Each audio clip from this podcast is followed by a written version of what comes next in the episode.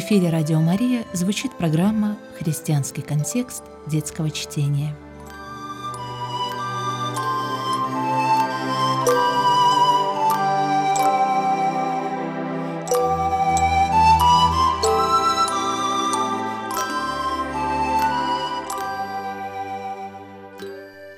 Здравствуйте, друзья! В эфире программа «Христианский контекст детского чтения». Я журналист Алексей Пирогов. С радостью приветствуем в нашей радиостудии редактора издательства «Нарния» Анну Гадинер. Здравствуйте. Здравствуйте, Алексей. Здравствуйте, дорогие радиослушатели.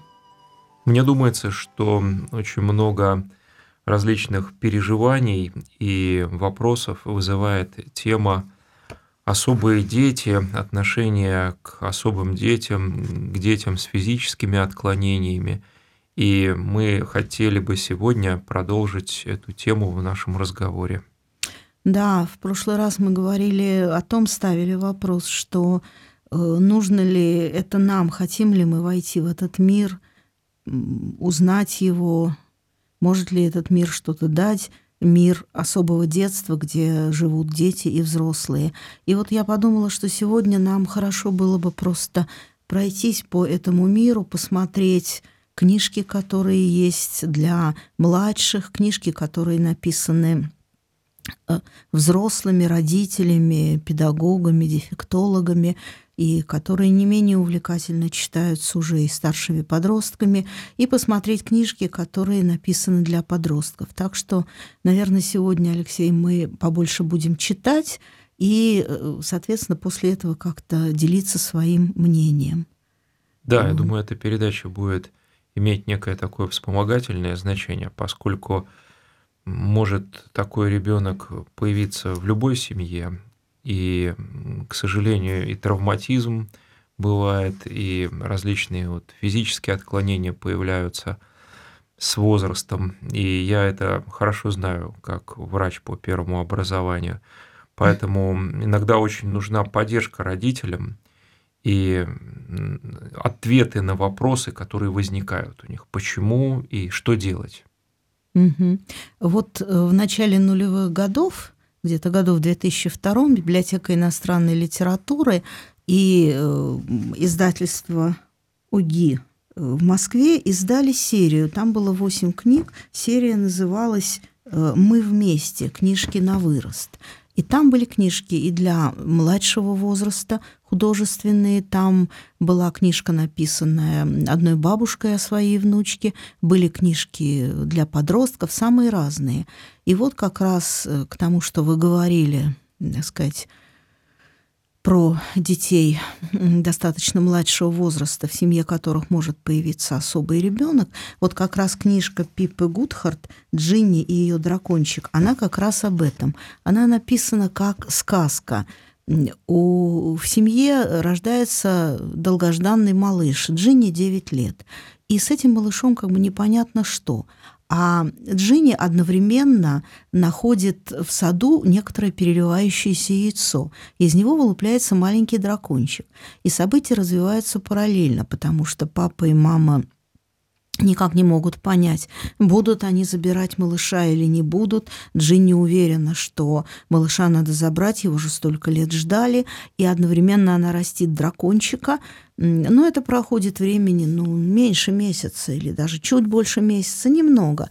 Когда дракончик вырастает, и Джинни привязалась к нему как к родному, но бабушка, которая когда-то тоже такого дракончика вырастила, говорит, что теперь ему нужна мама, прилетит драконша, а тебе надо его отдать.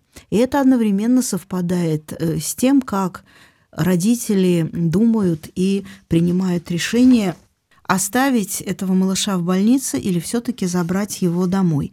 Вот мне хочется немножко почитать отрывков из этой книжки, Алексей, чтобы увидеть, как вот это, сказать, как это проходит, когда взрослые принимают решение не оставлять в больнице, а забрать э, ребенка с синдромом Дауна в данном случае, и как э, младший ребенок совершенно уверен в том, что это надо сделать, потому что она сама только что получила опыт материнства, она вырастила совершенно непонятное особое существо дракончика, которое она должна вернуть его маме.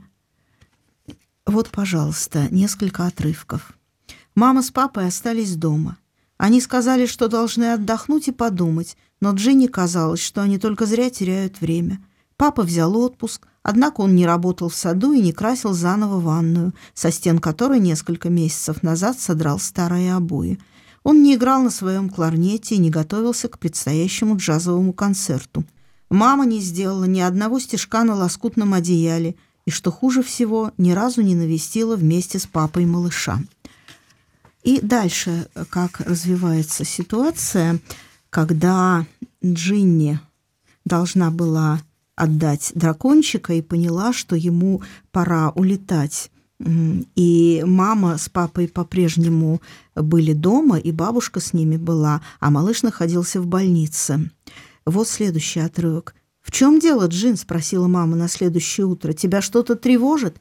Бабушка пришла Джинни на помощь. «Мэгги, а почему бы вам со Стивеном не выйти немного погулять? Утро такое чудесное, солнечное. Подышите весенним воздухом, это так хорошо». Подмигнув с улыбкой Джинни, бабушка накинула на них пальто, пододвинула башмаки и чуть не вытолкала родителей из дому. «Ты что, хочешь от нас отделаться?» — улыбнулась мама. «Да», — твердо ответила бабушка. Поднимитесь на пасхальный холм и до обеда не смейте возвращаться. Ну и после этого бабушка помогла Джинни, сказала, что ей нужно пойти туда, где, э, туда, где она живет, чтобы э, там, где нашлось яйцо, туда и прилетит драконша. Было очень трогательное прощание Джинни с дракошей, которого она Кошей называла, э, и момент, когда он узнал маму, когда пошел к ней, и когда Джинни вся в горе вернулась домой, она увидела, что в руке у нее зажата э, чешуйка драконши. И когда она поднялась в дом, она услышала чей-то тонкий голосок, который снова что-то сказал. Затаив дыхание, Джинни заглянула в соседнюю спальню. Тонкий голосок у ее ног снова сказал «там». Она глянула вниз и увидела своего братишку, который лежал в вынутом из машины уютном сиденье для детей и смотрел на нее широко раскрытыми глазами. «Привет, ежонок!» — шепнула Джинни. Ей не хотелось делить его ни с кем. Она опустилась на пол возле него и поцеловала его тонкие щекочущие волосы. Пухлый младенческий кулачок ударил ее по носу, и она протянула палец. Малыш крепко ухватился за него. В другой руке Джинни все еще держала свою жемчужную чешуйку. Она подняла ее вверх и пошевелила. Туманные глаза малыша остановились на чешуйке, он радостно забил ногами под одеялом. Джинни услышала мамины шаги на лестнице. «Джинни!» Джинни выглянула за дверь. «Джинни!» — мама широко улыбнулась. «Ну что ты скажешь?» — сказала она со смехом и обняла Джинни за плечи, глядя вместе с ней на малыша. «Малыш останется дома?» — спросила Джинни. «Навсегда», — твердо ответила мама. «И он уже больше не малыш. Он Оуэн Стивен Эббот. Тебе нравится?» «Оуэн, как дедушка», — сказала Джинни. «Да, нравится». Джинни и мама постояли, глядя с улыбкой на малыша, а потом Джинни заметила, он как-то изменился. Наверное, потому что у него теперь есть имя. Мама рассмеялась, может быть, но ведь он одет по-другому. Теперь на нем все цветное, а не белая больничная распашонка с одеяльцем. А потом мама рассказала Джинни о том, как они с отцом поднялись на пасхальный холм и решили, что пора взять малыша домой. «И знаешь, я заплакала», — сказала она Джинни, «в первый раз после того, как родился Оуэн. Я думаю, что дождь и ветер смыли что-то с нас, пока мы шли вверх по холму. Дождь и ветер, и наш разговор. Словом, мы решили, что хотим, чтобы наш малыш был с нами дома, и хотим взять его тотчас же. Для меня это было странное время, Джин. Когда Оуэн родился, и мне сказали, что у него синдром Дауна, я совсем растерялась. Не знала, что мне думать и делать. Хотелось только спрятаться куда-нибудь подальше от всего. Но теперь, теперь я словно вылупилась заново из яйца, и меня окружает иной мир, не похожий на прежний — но в котором мне все же может быть хорошо, очень хорошо. И она крепко прижала к себе Джинни. «Понимаешь, что я хочу сказать?» Джинни кивнула. Вот одновременно со всей этой историей, как Оуэн появился дома, Джинни рассказывает маме, как она нашла, как она вырастила дракончика, что она пережила, когда своего кошу отдавала его маме. они обе пережили какой-то опыт, повзрослели и приняли, обе приняли верные решения и смогли их осуществить. Вот что скажете, Алексей? Здесь ключевое слово принять ребенка с отклонениями особого ребенка. И думаю, что сейчас это весьма актуальная тема, поскольку в европейских странах широко обсуждается, а где-то уже и принимается закон о детской эвтаназии. То есть дети, которые страдают неизлечимыми заболеваниями, по сути, по решению родителей из жизни должны уйти. И это, на мой взгляд, чудовищно. Вот то, что вы говорите, это христианский взгляд. И книги, которые учат принимать страдания, принимать человека в его нынешнем состоянии, это книги, на мой взгляд, самые правильные сейчас в нынешнем контексте современности. Простите за слишком такой, может быть, наукообразный язык. Но вот ключевое слово «принять». Все-таки на этот поступок должен решиться не только родитель, но и вся семья. И это действительно угодно Богу, потому что кто принимает дитя, тот принимает и Христа. Да, конечно. И вот эта книжка, ну, ее можно читать с девятилетним ребенком если что-то такое случилось или если этого нету, чтобы можно было понять и услышать вопрос, э, а как это вообще бывает и как это можно принять, потому что вот есть другая книжка, которую я не привезла, называется «Еще немного времени», и там ситуация уже дальше. Здесь ситуация начальная, когда предпоследний ребенок в семье, но ему там еще меньше пяти лет, он тоже с синдромом Дауна, а есть еще Э, младше него мальчика есть две старших сестры. И вот от лица десятилетней сестры эта книга написана, как э, трудно жить э, в полной семье, в такой ситуации, как семья как бы выгорает, как она доходит до какой-то точки, как э, они отдают э, на время Мэтта, его зовут Мэтт, мальчика, они его отдают в какой-то небольшой приют, но это тоже американская книжка, вот, и как за это время они пытаются понять и решить, они хотят его вернуть или нет, и как э, большинство из них проходит, детей проходит через то, что они как бы поначалу говорят, что вот мы сейчас хорошо живем, все хочется отдохнуть, и, может быть, он там останется.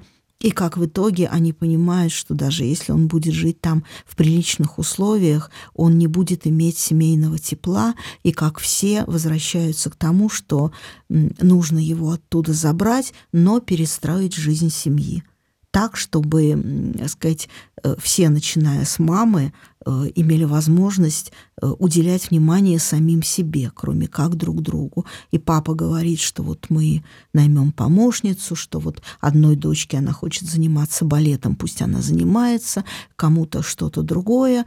И вот это вот очень важная книжка именно для детей, обычных из семей, где есть необычный ребенок, что для того, чтобы вся семья это как-то могла вынести, жизнь семьи должна быть устроена разумно, к чему далеко не всегда можно прийти, потому что это очень и очень большие трудности в любом случае при любой поддержке, при самом благоприятном отношении в обществе.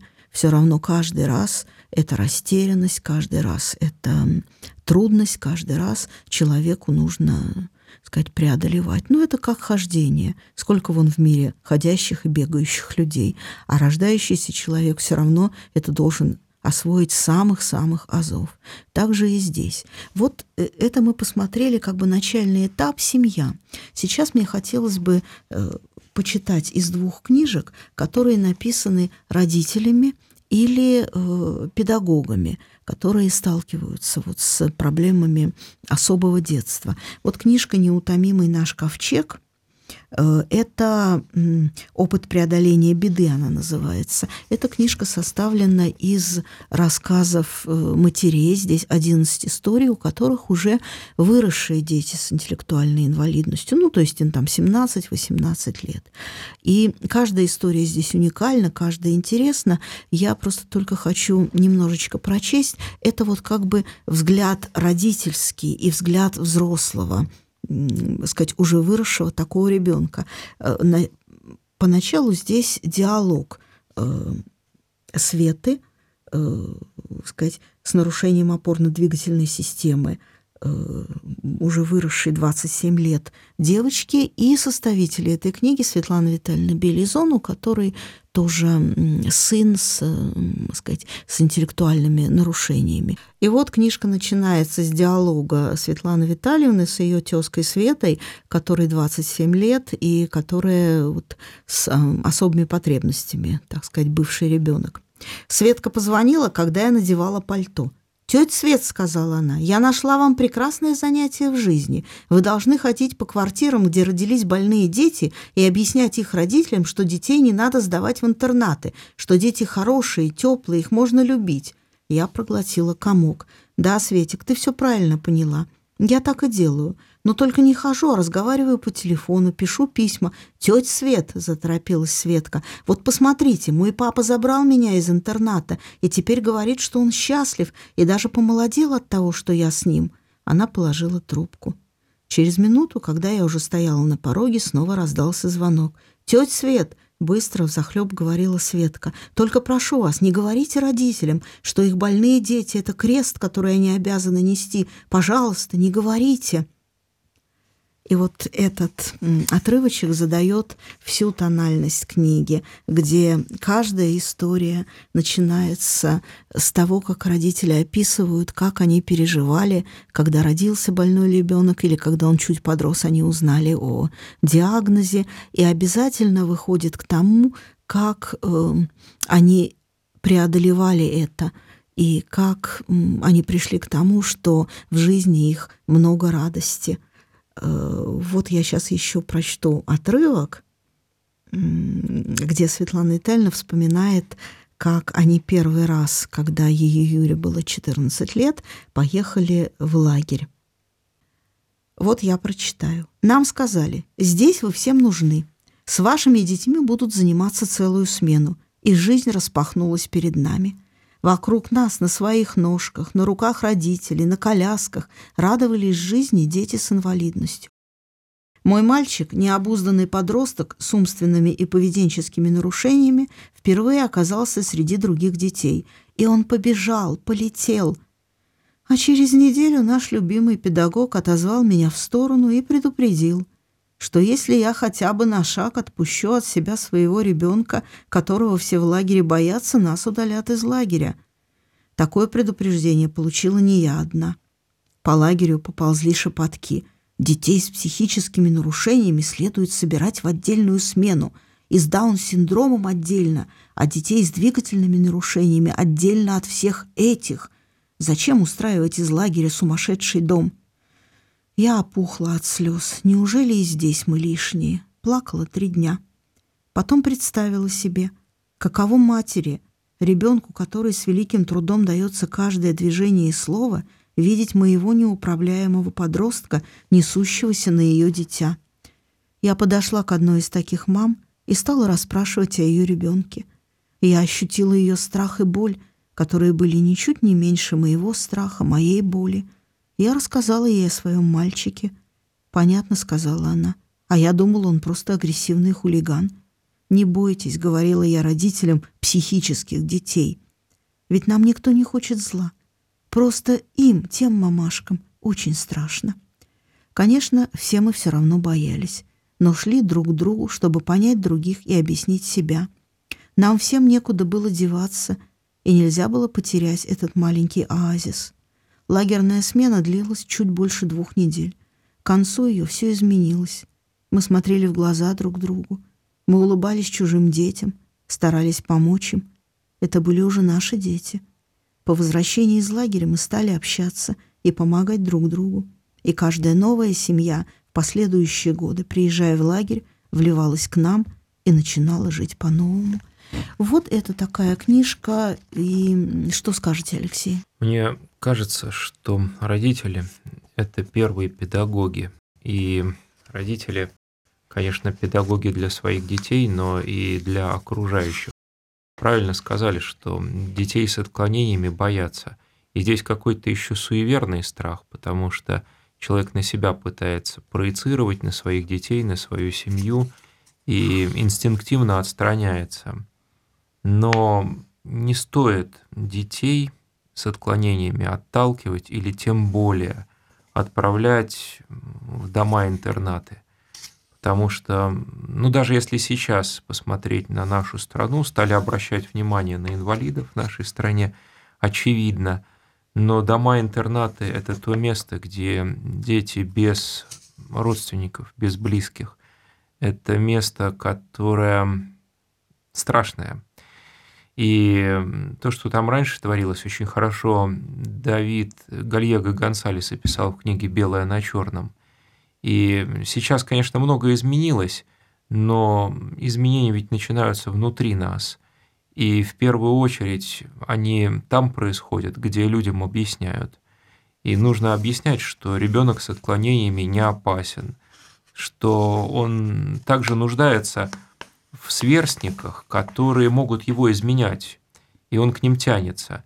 Я был очевидцем такого сюжета ребенка с отклонениями, инвалид по слуху. Его в обычный класс определили, и многие тоже не хотели, чтобы он был в обычном классе, потому что он класс тормозит, классу не нравится, но у него был небольшой недостаток слуха, а, естественно, интеллект у него был очень хорошо развит. Но даже вот этот маленький недостаток являлся для многих таким вот камнем преткновения. И этого мальчика некоторые хотели просто удалить, потому что вот, им казалось.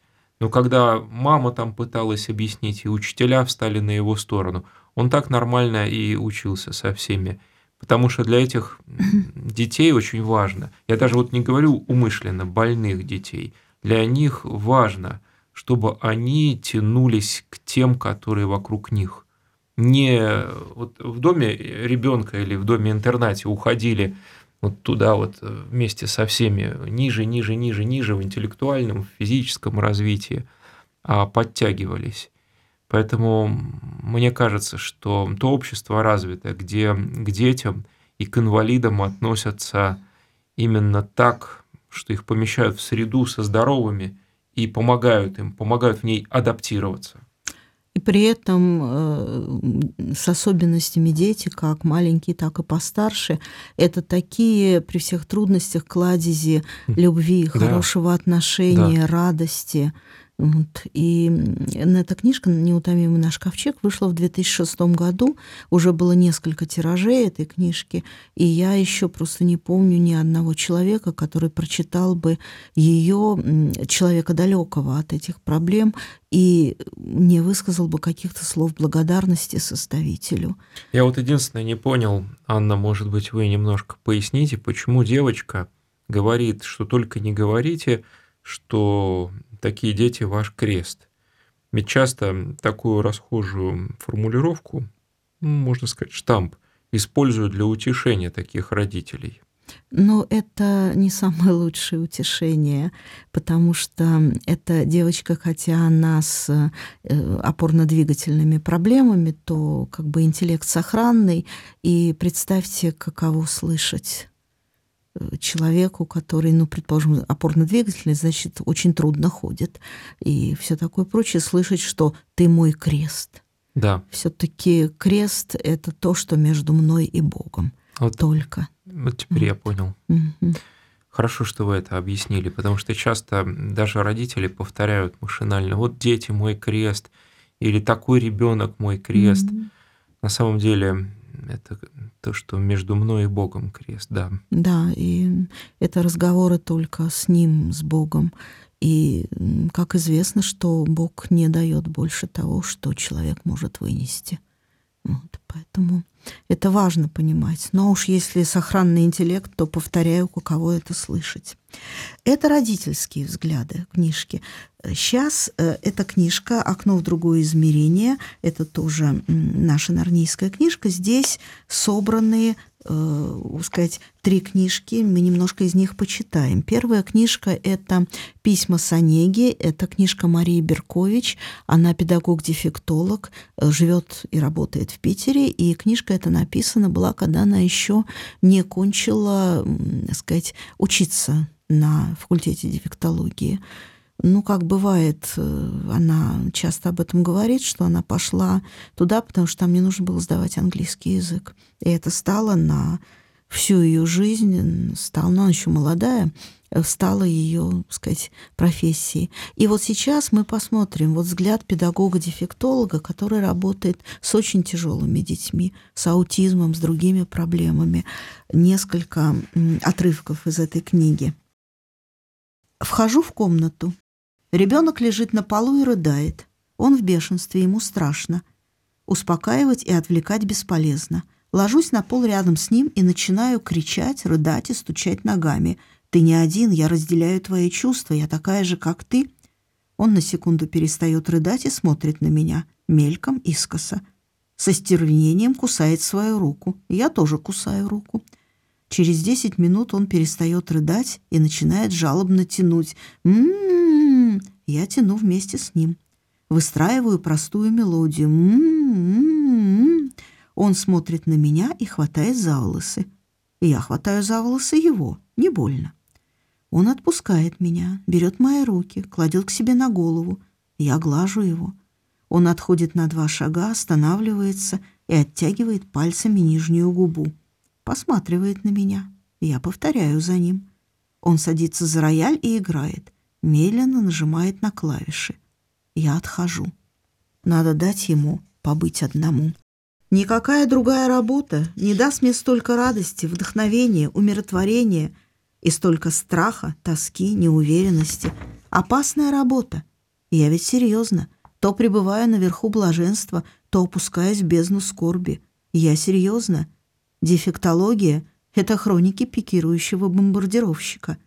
Я хотела помочь детям справиться с их страхами, стереотипами, научить их устанавливать контакт с другими людьми, и поэтому я бесконечно сталкиваюсь со своими страхами, негибкостью, неумением устанавливать контакт, чувствовать другого.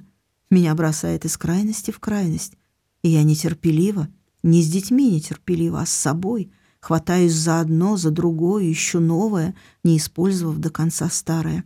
Я теряю голову перед своими ошибками. Я впадаю в отчаяние от своего неумения. Я чувствую, что мне самой нужна моя помощь. И за спиной все время ощущаю Бога, который говорит, ты должна мне еще одну душу. И родителей, которые повторяют, ты в ответе за нашу новую надежду. Поэтому мне страшно. Артём из всех моих особых учеников самый особый. Особенный, можно сказать. Один из любимых. Ему 8 лет. Вес 17 килограммов. Не видит, не ходит, почти не слышит. Мы с ним знакомы чуть больше года. Его мама сказала мне, «Понимаешь, я особенно не жду никаких результатов, но ребенок должен заниматься, работать». Результаты? Мне кажется, что они есть, но не в этом суть. Некоторые – даже, наверное, многие спрашивают, а зачем? То есть какой во всем этом смысл? Он же необучаемый. Во-первых, я в необучаемость не верю. Во-вторых, я считаю, если человек живет, он должен развиваться, что-то делать, куда-то двигаться. Пусть со стороны и кажется, что это топтание на месте, но я-то вижу. Вчера он впервые протянул руку и поймал колокольчик, а сегодня крепко схватил деревянную ложку — сам опустил ладонь в миску с фасолью, рассыпал ее по ковру. Осмысленно, на какую-то секунду, прижал руку к моему лицу. В-третьих, если все это Артему и не нужно, и мои знакомые правы, у меня остается последний, неотразимый аргумент. Это нужно мне. Вот, что скажете? Я тоже не верю в необучаемость. Думаю, что есть преподаватели, которые могут ребенка что называется, вытянуть на определенный уровень. И в советское время такие были, и к ним ехали через всю страну. С инвалидами, я имею в виду, как тогда говорили, с особыми детьми. И сейчас есть. И, конечно, это дар. Если кто-то воспринимает, как вот эта женщина, как свое служение, как битва за душу, это дорогого стоит, поскольку служения наши очень многоразличны. И редко кто воспринимает педагогику как служение Богу, тем более дефектологию. Конечно, эта революция должна произойти в сознании. Не как способ зарабатывать себе на жизнь, на хлеб, а именно как служение. Это, конечно, редкость, большая редкость. Чтобы это еще сочеталось с даром, с некой харизмой и с умением научить ребенка, с желанием, и при этом не выгореть. Если такого человека я бы в жизни встретил, я бы хотел взять у него интервью. Ну, это не так уж невозможно, поскольку человек в Петербурге живет. Да, надо взять интервью. Да, нужно как-то. И у нее есть живой журнал, можно как-то на это выйти. Вот, и действительно взять интервью. Ну, это институтские записи еще. Она уже несколько лет работает, так что я думаю, что тоже может много интересного рассказать. Да, это поразительный совершенно опыт, про который можно только сказать, что вот здесь мы видим и открываем вот в таких размышлениях, какого отношения к человеку ждет от нас Бог.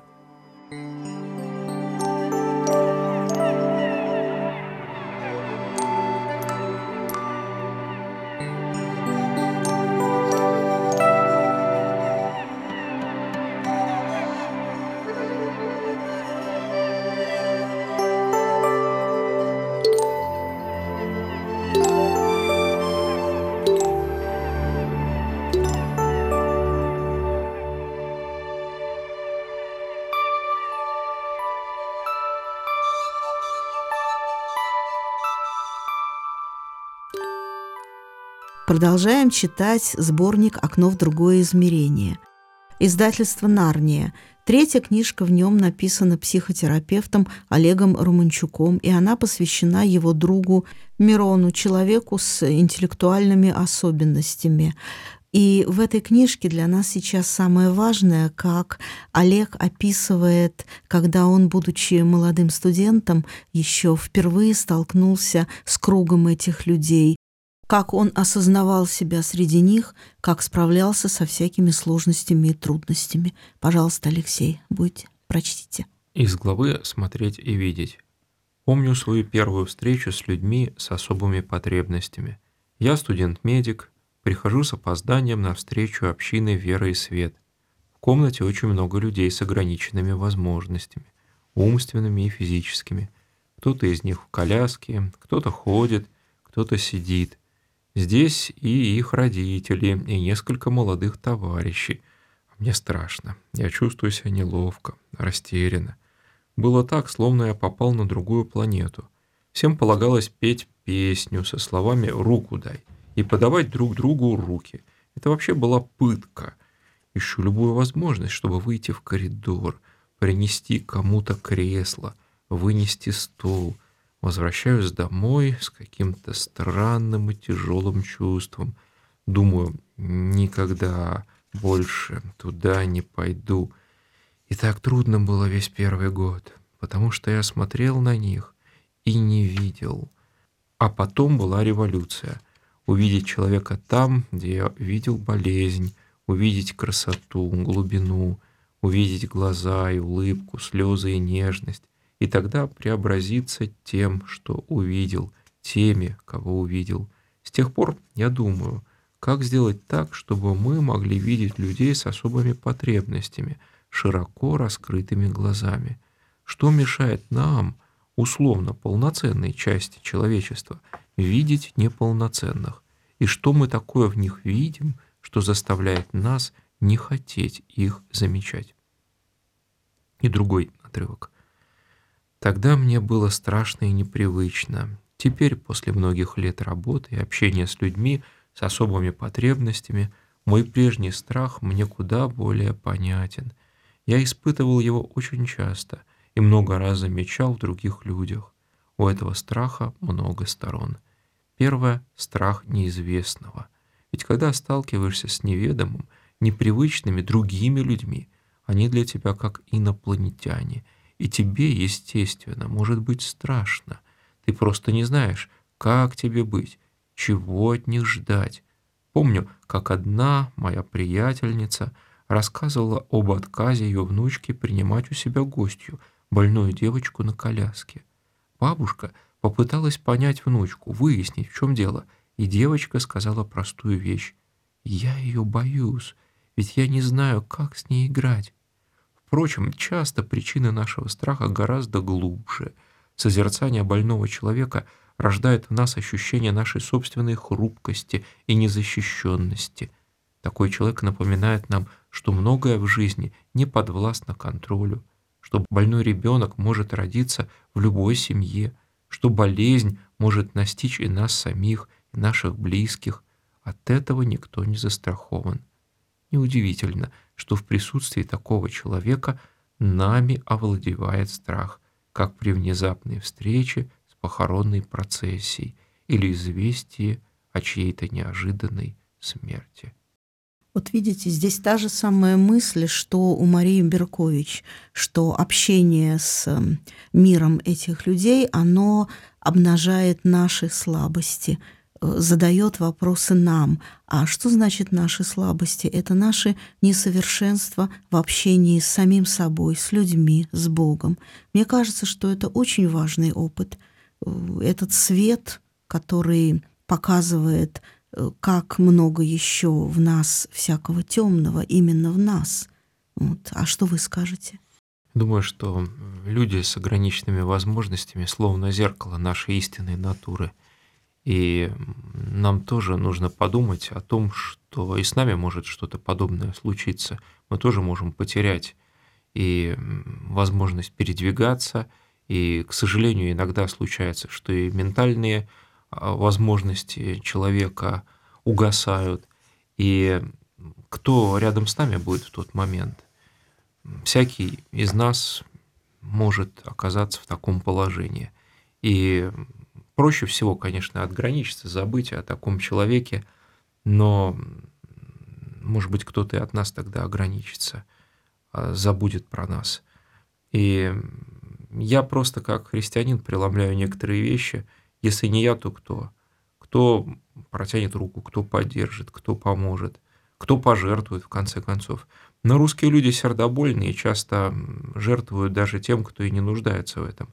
А нужно зачастую внимание, нужна поддержка, нужно хотя бы обратить свой взор на этого человека, не оттолкнуть его, поговорить. Да, это так.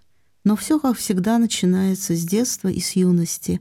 Одна из них называется «Лебединое лето», написала ее Бетси Байерс. И это книжка о девочке, которой исполнилось 14 лет, и которой было все хорошо в жизни, и вдруг все стало плохо. Нормальный, обычный переходный возраст. Но девочка не из совсем обычной семьи. Ее мама умерла, а ее младший брат в раннем детстве болел, и после болезни у него началось отставание в развитии. Папе очень сложно было все это вынести, и он уехал жить в другой город. Он не создал другую семью, просто он не мог жить с этой. Он оставил детей на свою сестру, на их тетю, которая их и вырастила. И вот летом в этот маленький городок, где они жили, на озеро, неожиданно прилетает стая лебедей – и Сара решает показать их своему маленькому брату. Они пошли на озеро, полюбовались лебедями, а ночью маленький Чарли проснулся и захотел пойти на озеро, ну и пошел. Конечно, не нашел никакого озера, а заблудился в лесах вокруг этого маленького городка. Поиски Чарли оказались последней каплей, переполнившей чашу Сариного недовольства жизнью, самой собой, и когда Чарли нашелся, Сара увидела мир другими глазами и смогла помириться с, со своим одноклассником, которого она считала обидчиком Чарли, и могла принять своего отца, который жил в другом городе и очень редко им звонил, и могла увидеть жизнь другими глазами. Перед глазами Сары неожиданно возник образ смеющегося кудрявого мужчины со сломанным передним зубом, картинка из фотоальбома. Жизнь вдруг представилась ей в виде лестницы из огромных неодинаковых ступеней, и девочка увидела на этой лестнице себя, неподвижную фигурку в тюремной футболке, стоящую в ожидании, только что совершившую огромный шаг с одной ступени на другую, в свет из тьмы. Она увидела перед собой длинную лестницу, ряд ступеней, уводящих ввысь, так что по ним можно было подняться до самого неба. Увидела Чарли, падающего с какой-то особенно крутой ступеньки, своего отца, сидящего далеко внизу и не пытающегося подняться выше. На этой слепящей белой лестнице стояли все, кого Сара знала в своей жизни, и на краткий миг все стало ей куда яснее, чем когда-либо. Что скажете, Алексей? Вот видите, Анна, как получается. Начинаешь любить одного человека и учишься любить других начинаешь любить человека с ограниченными возможностями, и через это видишь, как понятие тех, кто был тебе далек по причине, в общем-то, твоего, наверное, состояния внутреннего. Да, и вот этот вот подростковый кризис, который Сара пережила, он действительно мог произойти только от таких сильных потрясений, когда она чуть было не потеряла самое любимое существо на свете. Вот. Еще вот эта книжка Иэн Стракон «Паренек в пузыре» — это тоже из той же серии э, «Мы вместе». Э, это книжка о мальчике, который прожил всего 16 лет, у которого была тяжелейшая болезнь, отсутствие иммунитета. Он всю жизнь прожил в такой пластиковой палатке. И вот они переехали в другой город. Э, он был приписан к какой-то школе, и в этом классе, в классе, которым, которому он был приписан, была девочка Н, с которой он подружился.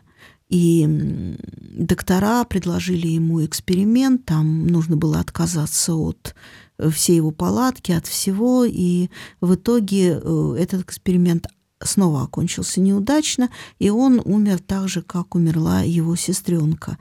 И здесь э, самое интересное в этой книжке э, развитие их отношений. Вот класс, развитие их отношений с Энн, это первая влюбленность, вот все эти чувства, как Энн стала для него проводником к миру окружающему, которого он никогда не видел. И тут э, очень важно для того, чтобы понять, что и как может дать этот мир, несколько отрывков, которые мы прочитаем. Вот на когда хоронили Адам, мальчика зовут Адам, э, вот это то, что сказал священник. Прочтите, Алексей. Мы собрались здесь сегодня, чтобы выразить свою скорбь и окинуть взглядом короткую жизнь Адама Симмонса. В таких случаях я часто спрашиваю себя, почему? Это было не похоже на слащавые полуправды, которые я ожидала, и я всем телом подалась вперед. К сожалению, я не знал Адама, но я говорил с теми, кто его знал, и впоследствии задумался над вопросом, каким образом Адаму удалось прожить такую полную жизнь в тех условиях, которых он был поставлен. Священник тихо положил руку на полированную крышку гроба. Адам страдал болезнью, которая, если не считать его последних дней, изолировала его от людей и всех, кого он любил.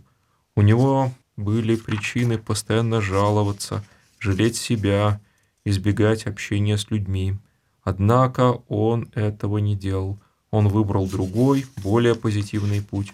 Он всегда смотрел вперед, в ожидании того дня, когда ему откроется путь в наш мир, и когда он не знал, когда наступит этот миг, он старался как можно лучше подготовиться к нему.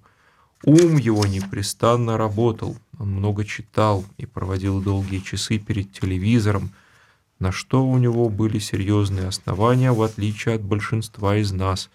Это были его окна в мир – куда он надеялся когда-то войти. Мама сжала мне руку, словно из глаз моих вдруг хлынули слезы. Однако даже в эти минуты я не смогла заплакать. А теперь спросим себя, что дал нам Адам, помимо множества малоизвестных и поразительных фактов, которые мы теперь знаем, помимо черных шуток и всего прочего, мы запомним, что он также позволил нам лучше понять, что такое любовь и терпение. В глубине сердца я знаю, что Адам обрел наконец ту свободу, которой так страстно желал, хотя, к несчастью для нас, эта свобода, которой он не сможет насладиться вместе с нами здесь, на земле. Однако это наша потеря, а не его.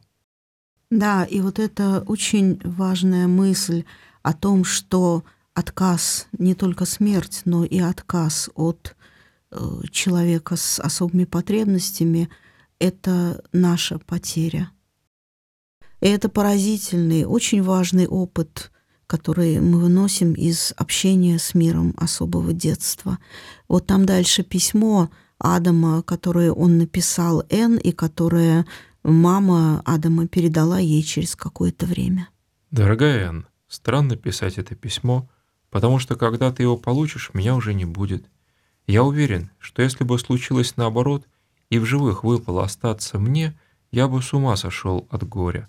Но ты разумнее меня, и к тому же мне нужно, чтобы ты выполнила одну мою просьбу. Ты так великолепно все для меня пробовала, что обещай мне оставить все горести позади, выйти к людям и попробовать настоящую жизнь. Мне бы не хотелось, чтобы ты совсем меня забыла, но ты не должна допустить, чтобы я стал у тебя на пути. Ты обязана продолжать жить своей собственной жизнью. Я знаю, между нами были какие-то неурядицы, но ты совершенно изменила мою жизнь. Ты совершенно особенная, и я помню о тебе только все хорошее. И то, что мы были вместе в ту единственную ночь, это самое лучшее, самое драгоценное, что случилось со мной за всю мою жизнь. Я не хочу, чтобы ты о чем-то жалела. Настало время, когда ты должна меня отпустить. Обещаешь? Люблю тебя навсегда. Адам. Я знала, что настало время отпустить Адама, как он просил меня в письме, и знала, как это сделать. Чувствуя себя большим ребенком с красным шариком в руке, я отправилась в парк. Я понимала, что мне будет очень больно, и потому ушла подальше от людей, поднявшись на самую верхушку крутого холма в центре парка. Дважды я совсем уже было решала отказаться от своего плана и отнести шарик обратно домой, но я знала, что об этом не может быть и речи. Наконец я заставила себя выпустить веревочку из пальцев. И лишь тогда, глядя, как шар поднимается в совершенно безоблачное голубое небо, с каждой секундой становясь все меньше и меньше, лишь тогда, впервые со дня смерти Адама, я заплакала на взрыд. Ну, шарик — это память о нем подарок, это понятно.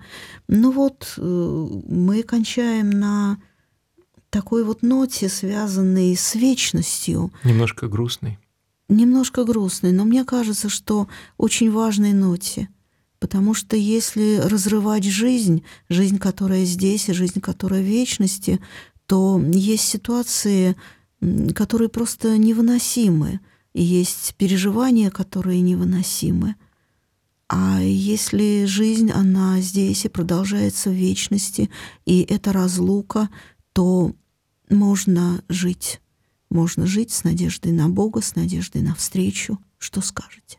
И хорошо, что есть книги, которые дарят нам надежду и помогают на чужом опыте понять, как поступать в той или иной ситуации. Но самое главное, что я для себя вынес, что ребенка с ограниченными возможностями нужно принимать таким, как он есть. И это очень важно, ценно и полезно для людей, которых мы называем обычными, то есть для нас.